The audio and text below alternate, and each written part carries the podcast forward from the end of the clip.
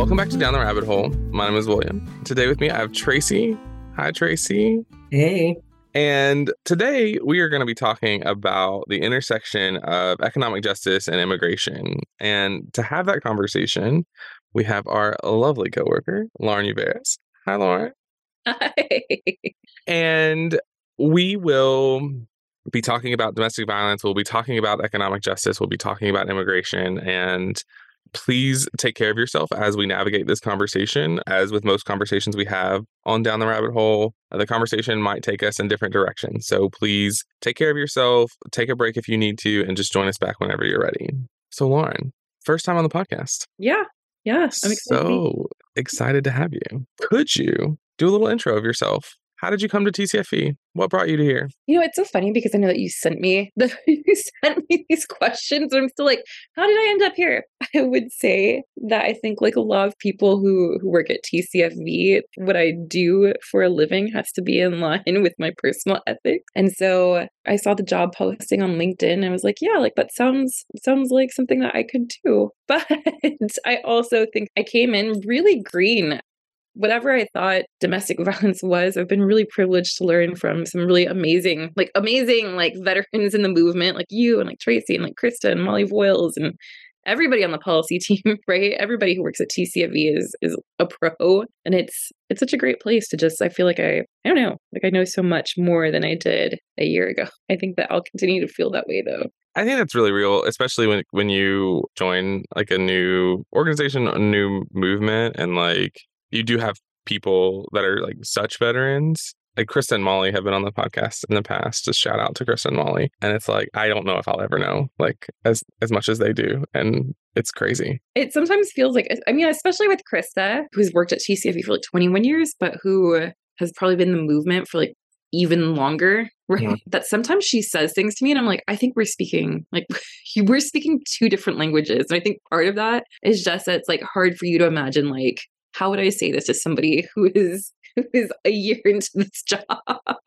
but it's yeah, it's been such a like a wonderful opportunity to to learn so much more. And I can't imagine it's I think that when I look back on other policy jobs I've had that have been economic justice focused or immigration focused, that I wasn't thinking specifically about survivors blows my mind now. You know, it's changed me for the better, I think. I mean, I think that perspective is great. Like Tracy, maybe you have some thoughts on this too, but when I look back is like, I mean, I've been doing DV work for 10 years. When I look back at the beginning of my DV career, like the things that I was like, I was not a great advocate like when I started, like with some of the stuff that we just even like the policies and stuff that we had in place, like were super like rules heavy and they were like, and I was just like, when I look back on things, I'm like, oh, like hindsight is hard because you see how maybe you weren't centering survivors even when you were working directly with them or like yeah. Yeah. I think yeah exactly and i i do the, i think the same thing working in direct services especially and how how clients and survivors were were treated by agencies I've been involved with and myself, just not really having the the history or the educational pieces and the experience yet. I think back to things I, I would love to have done differently all the time. yeah. I and some of it's just like the movement has also changed in the past, you know, decades as we've as we've learned and grown and you know new terms have been you know trauma informed wasn't really that big of a term like i mean i mean i guess it maybe existed but anyway there was some talking about it but it wasn't like the standard. Yeah. Yeah there was a big focus on on what safety was and what it meant and the people implementing it weren't necessarily listening to all the voices in the room all the time and i think there's been a big shift in that way which has been great to see and probably even like economic justice since we're talking about that today like even that concept has shifted a lot over time. I think that like if i i mean if i had to guess maybe not tcfv but if i had to think like 15 years ago like i would think that it wouldn't have been called economic justice right? Like i think that i would have had like a like i would have been some like finance lady who was like i'm going to help you budget your way out of abuse. Yeah yeah. exactly. terrible there's like less barriers now too, which I think back, you know, 15 years ago, you, there was like so much you had to prove in order to like earn these specific resources or help, whether that was financial or otherwise. And now I see those barriers being removed, which is great. And there's still a lot of work to do, obviously. And thinking of traditions Yeah. and the way things have been and the way things are moving and the directions they're going, I think I can move us into our icebreaker now. Such a good segue. That was so impressive. Wow. Thank you. Thank you. Um, I think we're, we're talking about, you know, new year, the new year going into it and resolutions, what that looks like, and also traditions. And we talk a lot about food on this podcast. We have a lot of strong opinions about food. And we were talking about some things that we eat, whether that's within our family or friend groups or traditions in that way around the New Year's. What are your New Year's food traditions? I think, I mean, my mom grew up in the United States. And so she used to make black eyed peas and ham. I think that's like very, like very southern US, maybe. Puerto Rico has like Christmas doesn't really end until January 6th when we have like Three Kings Day. And that's like actually when you give people gifts. So we still like all through like our Christmas food carries over into into the next year. So coquito, and that's like, you know, it's something that you drink.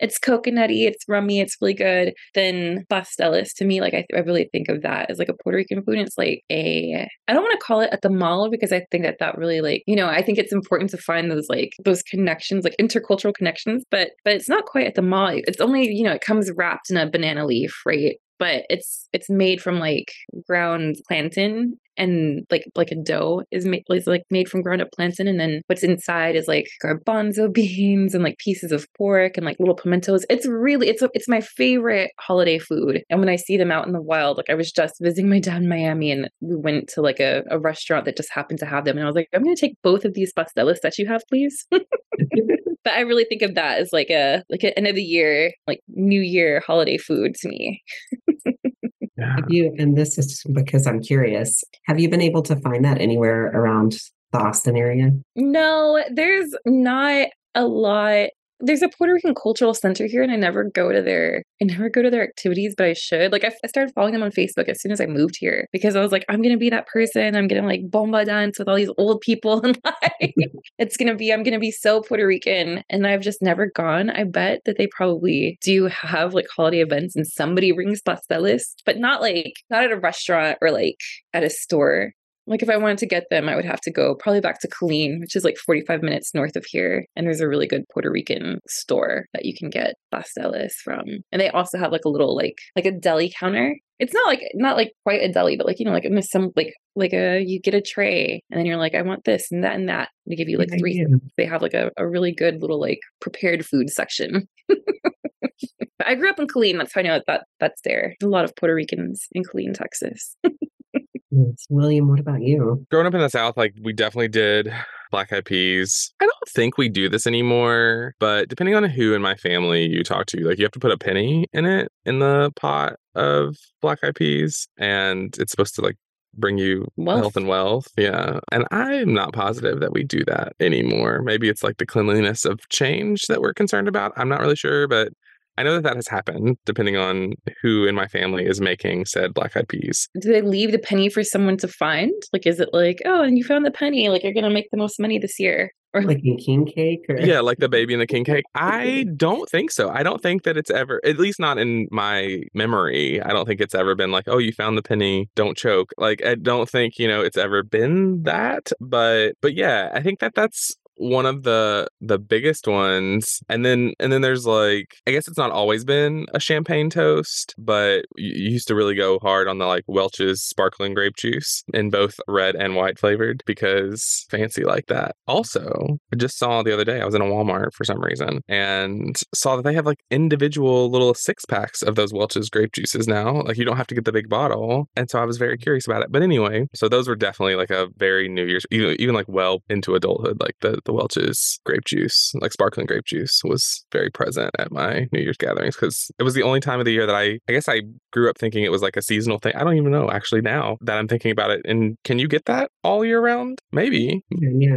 I just assumed it was like the little Debbie Christmas cakes where it just comes out at New Year's, I think, because we didn't have it any other time of year. It was only the New Year's drink. So, So but I'm so excited when I see the little mini little Debbie Christmas trees at HEB pop out, and I'm like, yes, it's time. just ordered some in my HEB order. They'll be here today. that's how I feel about like Frankenberry, like Count Chocula, like the seasonal cereal. I'm like, oh my God, it's the best time of the year. Like, Yeah. Well, we didn't do like we never did the sparkling grape juice, but we had grapes. Like there were, and I don't remember the specific number, but we ate grapes for good luck going into the new year. And we also had, of course, black eyed peas, and we also had to have cabbage. It was a very important. Black eyed peas and cabbage was your dinner, and grapes were essentially your dessert. And my mother still to this day will text me mercilessly on New Year's Day to make sure I have had at least the black eyed peas and cabbage. oh, that's really sweet. but Yeah. I don't know where the grapes come from in our family. I'm not sure. Isn't like a Spanish tradition? Like, I feel like the people Or- who, who do that are like from Latin America. Yeah. Makes more sense to me. My sister is Hispanic. It's like Argentine, maybe. I was trying to think of. Yeah, yeah. Growing up, I, black eyed peas were not my thing, but my mom would be like, "You have to eat one. Like you have to eat, at least eat one." Yeah, it's like you have to have a spoonful. Like Yes. bar. I think it became this negotiation of like, you can have a spoonful, or I can have like, is one pea? Does it count as a spoonful? So, but we did it. So Have your feelings about black eyed peas changed? They have mostly though because I think we make them differently. Like put more stuff in them. It's not just like peas out of a can. There's like a ham hock and there's like jalapeno and there's mm-hmm. like more of a Hoppin' John situation and less of a black eyed pea situation. Wait, what is So- what is Hoppin' John? A Hoppin' John is like know this term. it's I don't want to say it's fancy black eyed peas, but it's like black eyed peas with like other stuff in it. I don't know if that stuff is specific, but I know it's like ham hock and it's like I think some people put some like peppers or like onions and stuff. I think some people put some sort of like relish type deal in it. But yeah, it's just mm, like Fancy black eyed peas. That it's sounds just like yeah, dressed up black eyed peas maybe. Like Pop and John. I love that. No. yeah. So. Is it like is it are other things Hoppin' Johns or is it just black eyed peas? I've only heard, ever heard it described as black eyed peas or like black eyed peas with with ham or some other pork in it. Like make beans? Like if this is beans with like ham hock, is it always Hoppin' John or is it mm, just I think in my experience, I don't want to discount anybody else's experience. It is just black eyed peas, but maybe we'll I learn might something new. request that you ask your mother about this. Okay, I'm all right. so curious now. I, I'll ask my mom and my grandmother. I really uh, love that. It's great. Yeah. So it is the new year. And I think that with the new year comes a lot of hopes and dreams and like resolutions. And often a lot of those things have to do with money and how we navigate our own personal economic. And often for other folks, it's just a time for change and a time for renewal. And I think we're going to bring in a lot of those themes into this conversation today. So, we have had one episode on economic justice before, so people can also look back to that episode. It was like a year and a half ago. But for the people at home, Lauren, could you tell us what economic justice is or what it means? I think that, you know, I got to in this last year be a part of this learning collective that was put on by the Center for Survivor Agency and Justice, where the last person that you guys talked to about economic justice works now, Mona Muro. And one of the first conversations that we had was about thriving. Like, what does it mean not to just like have enough money to pay your bills and to like to like carve out an existence paycheck to paycheck, but to really be comfortable. And that is to me like when I when I think of like what the goal is that like we all are comfortable how, however however we get there. And so when i'm thinking about economic justice i am thinking about what it means for like all of our work to be viewed as work that has dignity and what it means for us to be compensated fairly for our labor and for our time and what it means to have access to like the benefits that we need. But i think there are a lot of things that kind of go into to the idea of economic justice but i'm i'm thinking about the idea of of thriving right? Like toward that goal of, of thriving what do we need to thrive? Yeah, and I mean, maybe it's a little bit obvious, but why is it important to the domestic violence movement or to domestic violence survivors? So there's a lot of research that says that people stay in their relationships like a big motivator for people to stay in relationships that aren't healthy or safe is that they can't financially afford to like move on you know you're if you're in a living situation where you're dependent on like the other person's wage leaving that relationship might i mean it, it would definitely put you in like a state of like uncertainty, right? Like financial uncertainty. But I think also a lot of survivors find themselves in situations where they're not in control of the financial situation in their home, whatever that looks like, whether they're in a partnership with someone who wants to like be in charge of paying the bills or someone who's asked them to stop working or someone who's made it, you know, someone who's come to their job so much and caused such a ruckus that they, that they lost their job, right? That all those are, are part of the the economic reality of a lot of survivors. And it's it's something outrageous. Like I've seen different studies that are like every three out of four survivors deal with this. But I've also seen people who say like it's like up in the up closer to like the 90th percentile of survivors are dealing with like this like financial insecurity as a as a reason they stay in their relationships the reason that they return back to those relationships even after trying to leave and so being able to again like get on your get on your feet financially but also like you know i don't want to sound corny coming back to this but also to be able to like have a wage where you're thriving is really important. Nobody's paying me to be like thriving wage. So I just, that's not like, it's just an idea that I really like. I think it's super important, right? Like I think that that it's it's a super important context, especially in this like capitalistic world we live in, where you know it's it's a bootstraps kind of yes vibes. I think of you know a lot of survivors too. It's it's not just the instability. Like you could have a survivor who is making a decent wage and has that employment, but their credit's been absolutely obliterated or yeah. their history, or they might have an eviction for something that was beyond their control because of the abusive situation. So I think of that too. And it's so invasive to so many different parts of, of thriving.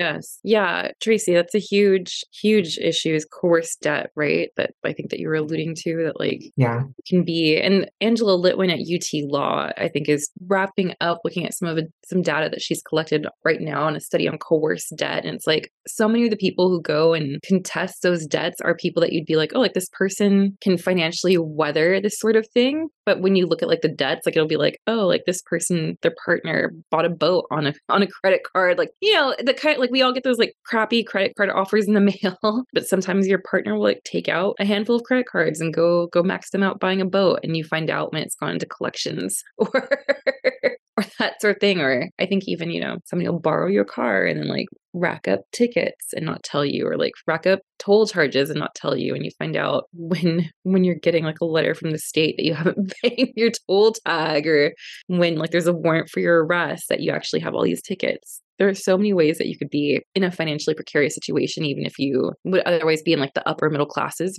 right? but I think that too is like a very, like, I don't know, it really feels like in the United States, like we've done such a good job of like commodifying every piece of like be, every, every moment that you're alive there's like somebody who's like, and for this moment that you breathe this air in the dark, that's $18, right? For sure and and i think that people we're just so immersed in the system that works like that right where where everything is commodified and so it's just like well of course you when you're married you take on each other's debts or like when people don't think about that like coercion that can happen whether whether they're married or not right? Yeah even like you know like insurance you can be somebody who's doing financially well and like if you get sick Mm. even if you have insurance, like, I don't know, we work at a place where we're like fortunate to have dental insurance, but I had to have like a root canal this year. And it was like, like, was, the, like the dentist just like, again, we were talking about like plumbing right before we started recording, but the dentist just thought I had like $1,400 that day. And I was like, that is so funny. I'm going to have to come back. I'm to have to like put this on the shelf. Yeah. And just like if you have like a serious enough problem, like that can also put you into financial precarity in this country because like we live on like this, you know, like insurance based system. Like even the insurance isn't like doesn't mm. necessarily mm. cover like what you what you would what you would hope it would cover. We can talk about the insurance scam at a different time because that is a soapbox that I'm willing to get on. I'm glad you said that because I was about to start and I was like, let me pull it back. But yeah. yeah. I think I don't remember the exact statistic, but in conversations about like taxes and why people are often quote unquote fiscally conservative, not to take this conversation in a political direction, but this this is actually like going somewhere.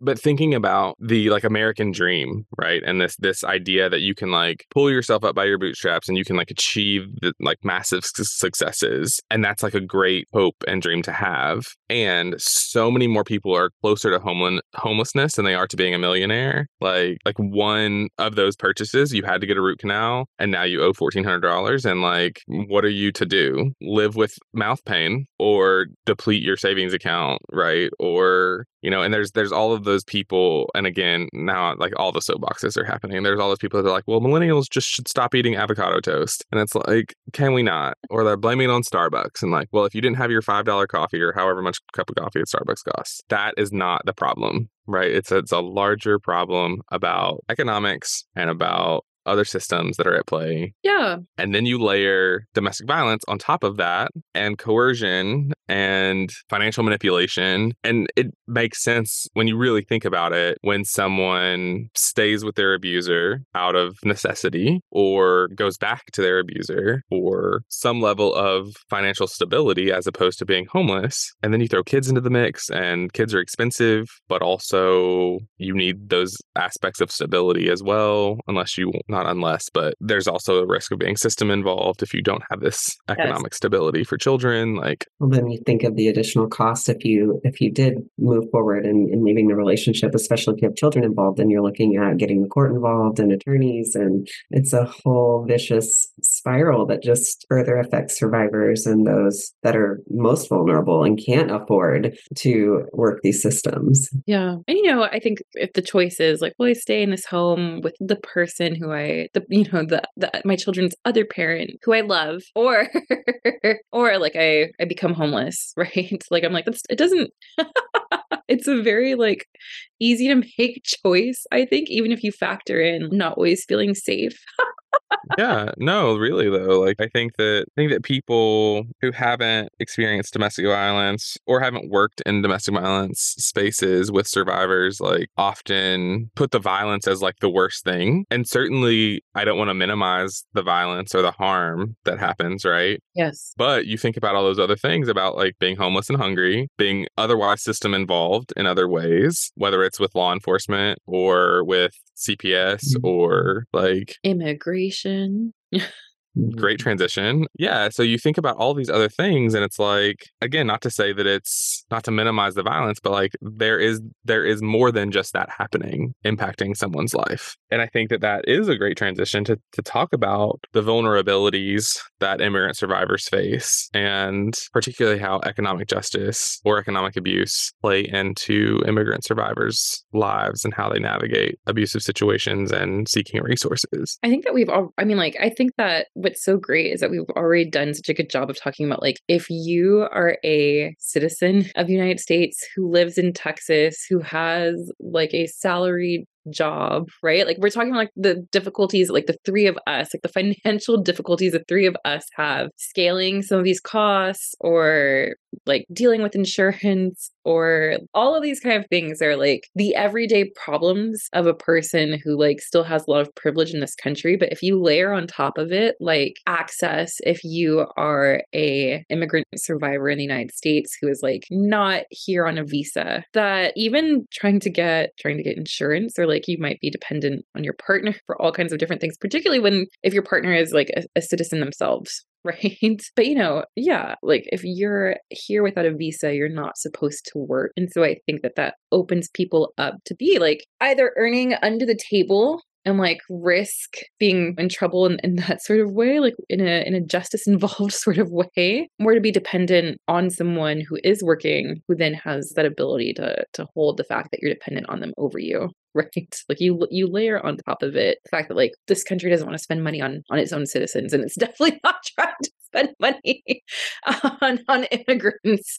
And so all the all the complexity of trying to like get help it just becomes so much more challenging yeah and i would say even even immigrant survivors who do have documents yes because yeah. of all of the attacks on undocumented folks and the profiling that happens and the, just the fear around being an immigrant in this country particularly right. like if you are black or brown like so even if you do have documents like there's a fear of police there's a fear of discrimination discrimination, there's a fear of racism, like xenophobia, like there's all of these things. And so, on top of documentation, like what is your English proficiency and how does that impact your economics? Yeah. I mean, I think Yeah. to the point, like there's not, we think, oh my God, the amount of times I, I hear people say, like, I don't have a problem with immigrants. I have a problem with people who like come in illegally. Right. And I'm, I don't want to like, I don't necessarily believe in that idea of like, oh, like there's like, there's one right way to get to, to get into the United States. And like, you should, you should always do it this way. I don't believe in that. But even for like the sake of just being like, when people say that, like there are so many different kinds of visas that like don't ever allow you to ever leave the United States while you're on that visa, or you have this visa for as long as you were employed at this place. And if there's like mass layoffs, or if this business, like if this, you know, we live in Austin where like every other person works at a startup, like if your startup crumbles or something, you lose your visa. Like you have a very specific amount of time to get another job or leave. There's so many ways that you can be here, quote unquote, legally and still kind of be in like a precarious situation. almost always being in an uncertain, like an uncertain level and in limbo you- because Yeah. even if it feels like things are stable, they can be just like pulled out from under you. Not to Yeah. mention the process to even get a visa. right. And then, yeah, then there's if you're a survivor and you're navigating immigration as well as abuse, thinking about your access, there's a lot of fear about accessing domestic violence services because people don't know how they'll be treated or if they will be accepted into shelter or a non residential program. or even language access if anyone is able to talk to them or understand them or if they have somebody that that can And Futures Without Violence had a video a while ago about it was a series of videos, but it was really about like racism in the movement. And they talked about language access in programs and how often programs will bring in an interpreter for like your your intake or for your case management meetings, but that's kind of it. So you miss out on a lot of the like community living meetings and the just the connection in shelter to other survivors and the community building that happens just like in the kitchen or in the hallway. And so not feeling welcome or safe in a place that you already don't really want to be. And then you think about, yeah, jobs and employment access and even just the money that goes into applying to visa or for visas for citizenship. You have to have money to do all of these things because again, everything is commodified. Yeah. Child, like if you're going to get a protective order, childcare when you're going to court, hmm. it's, yeah. So there's so many barriers, I think, for like, for somebody, again, for someone who is a citizen, already so many barriers, but to not be a citizen of this country and to be like trying to go, and I think it's, you know, again, like when you were talking about like being able to build a network within, within shelters and the challenge that might be posed to somebody who's not like super comfortable in English, I think that too, like you're thinking about like how like protective like our friends and families are what they can offer us when we're when we're in abusive relationships and i just can't imagine what it would feel like to like live in a country where like your family isn't close by right? Or like your best friend isn't close by and try to to navigate that. Yeah, or even if you've built that community where you are now, or you know, someone an immigrant has come here and has, has formed some connections and has made that space when you're talking about a violent relationship, or if they go to shelter, even if they receive non-residential services, it's often not close to home. Uh, so if someone does go into shelter, they're leaving that bit of community they do have, and so it's it's very isolating. I would I've seen and would imagine, and yeah, there's just so many barriers in place, and it's already when you talk about economic justice and financial stability for survivors who aren't immigrants and don't have that extra layer on top. You think of the organizations that are there, the community partners that are there to help, and how overburdened they are as well financially. And so that that resource is often has a long wait list or it's just not available or there's just so many barriers. And so my mind goes back to that too. I feel like I'm having 10 thoughts at once. I'm sorry. I think our our program staff do such a good job, oh, right? Oh. But I think that one thing that that's true also is that like we make it seem if you leave, then you can like you go to the shelter and somebody will give you a bed and like a place to and I'm like that's not true. Like we don't have enough beds in shelters for everybody who like would like to leave their their abusive relationship right? That's a problem. I, w- I would assume it's not just a texas problem. I know it's certainly a problem that we have in texas. And i like sometimes we'll hear people be like well there's housing for survivors. I'm like what are you talking about? Like what like, Where?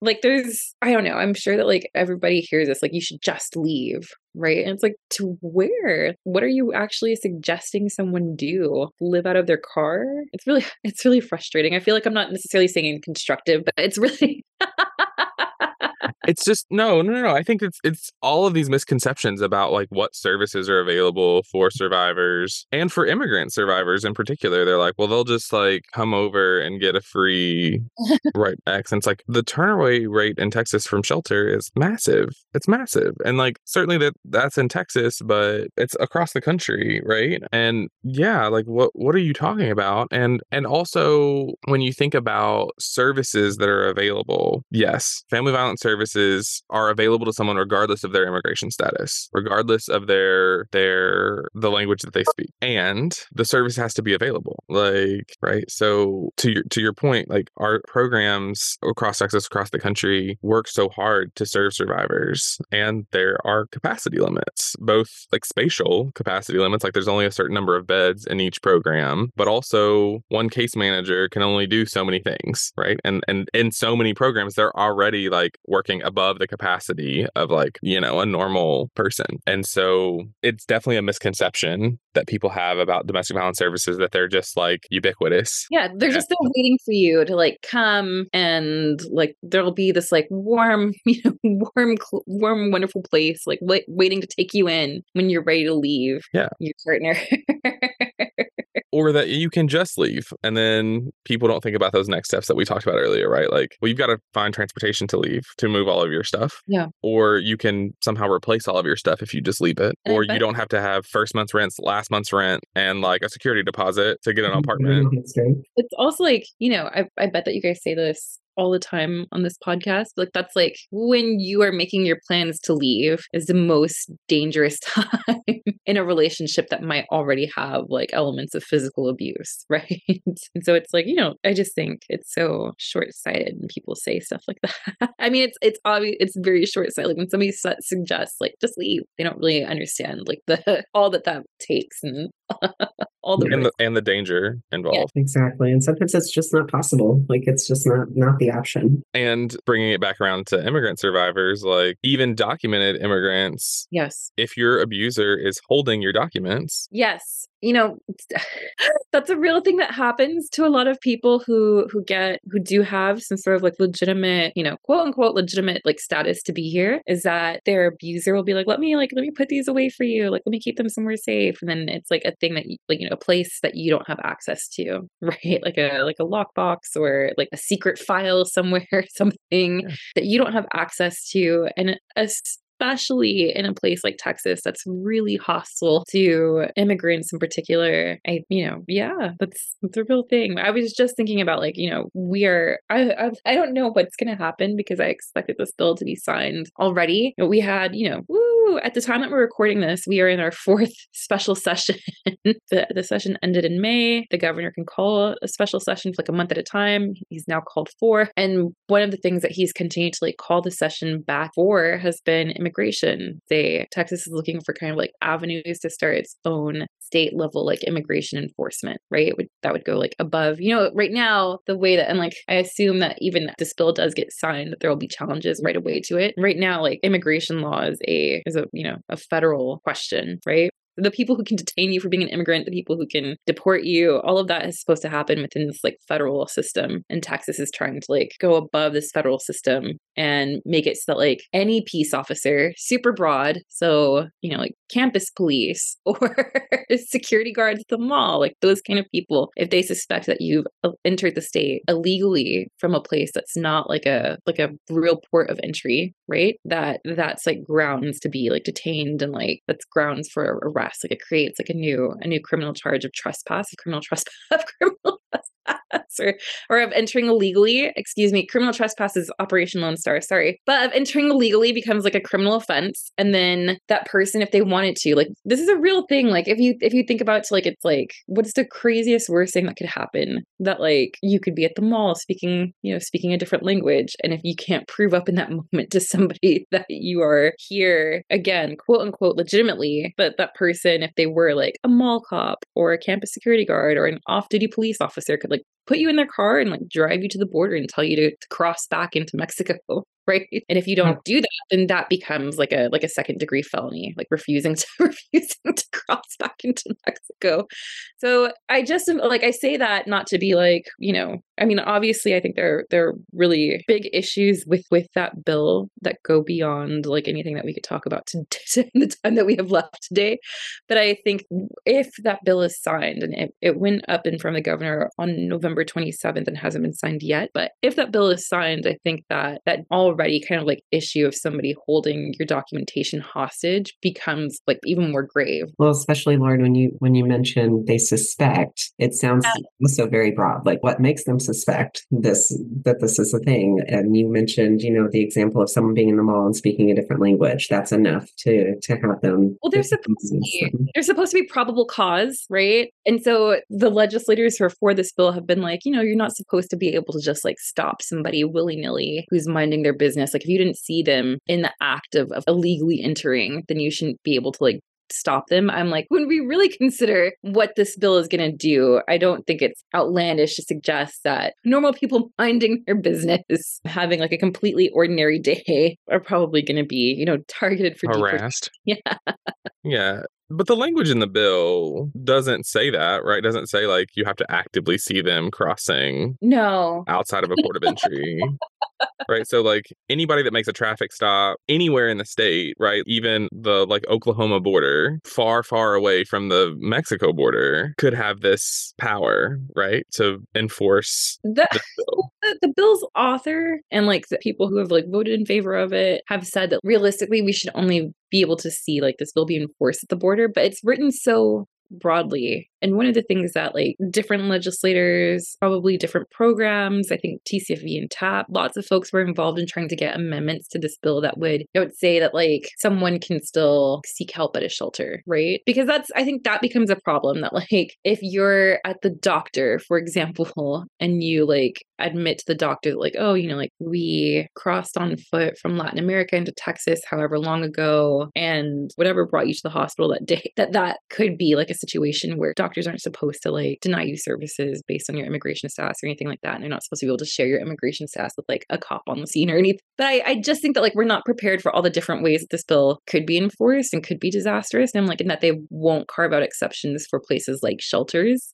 I think again, we know that sexual assault is like a real issue for lots of people who are who are making that trip. It's a hard trip to make. And so like if someone who and there's there are visas particular for people who are like survivors of crime and survivors of sexual assault and trafficking and abuse, right? But I think that like it makes it scary for for someone who has survived something like that to go and like get help and not not know if they're in a border town and they go and like try to get help for sexual assault or try to like be seen for like different medical issues relating to any of that stuff like oh are they going to be safe or are they going to be at risk of, of being deported? And i i can't see why. If the goal is like this bill would be like narrowly enforced i can't see why you wouldn't want to have amendments in the bill to be like and in particular we want to make sure that people who are trying to get help are going to be safe. So that like all of these all of these amendments were kind of shot down to me as like you know you're saying that you're looking for this really narrow enforcement but it doesn't, you know, it doesn't seem that way, right? Yeah. And so so the bill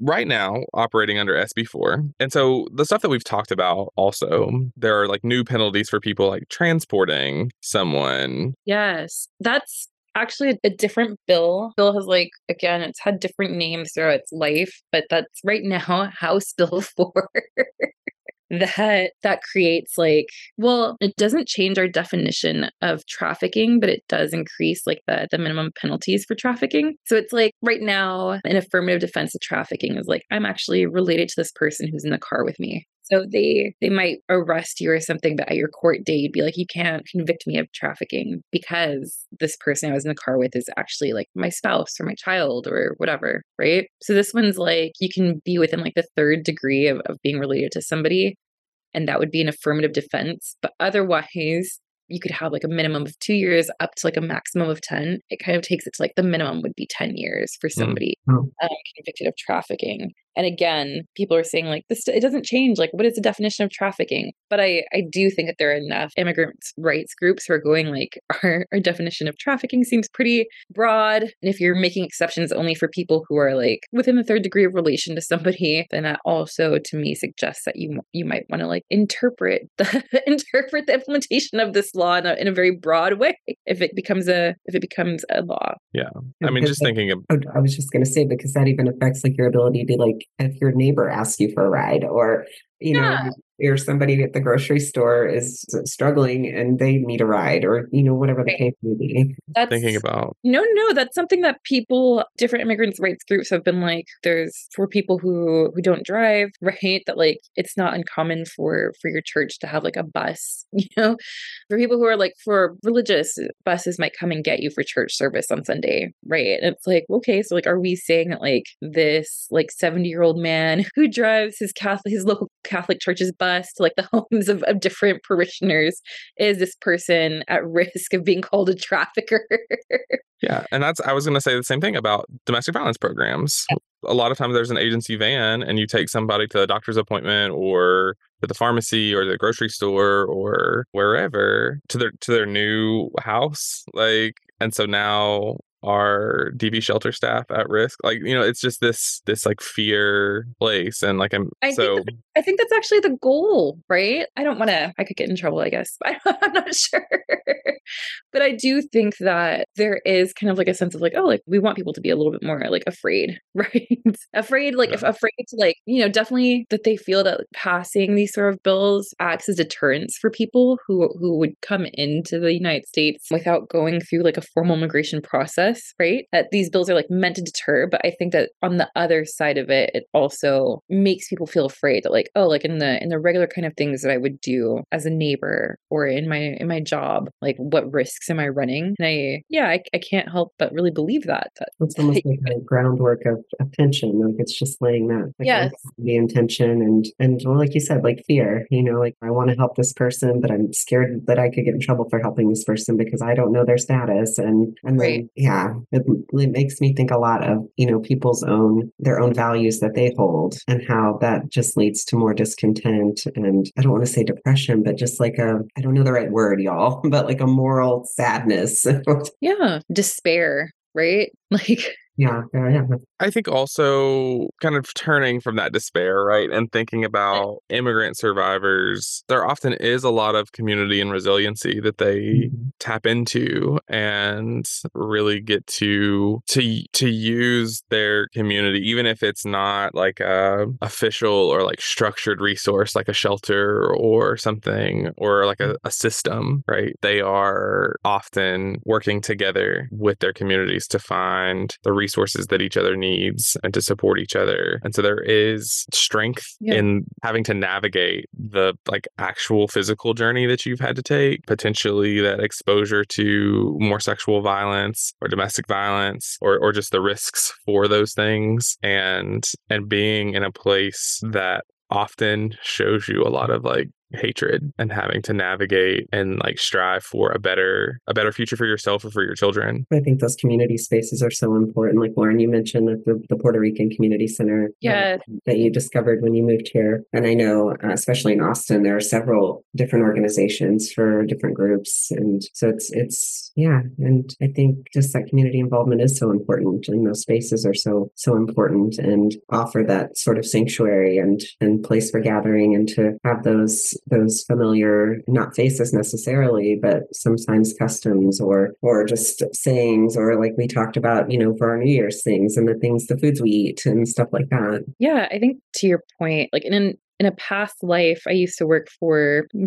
we used to have this health and human services program in Texas called the Center for the Elimination of Disproportionality and Disparities, and it housed our Office of Minority Health. It was defunded back in 2017, so now we're like one of the only states that doesn't have an Office of Minority Health. But that when I worked there, one of the things that we talked about a lot people will look at like oh like chronic health conditions in like in black and latino communities in the united states and be like it's because like those populations aren't as healthy right? And then researchers have been like, actually, it's because living in kind of like a constant state of stress because of, you know, the way that this country is like uniquely racist, right?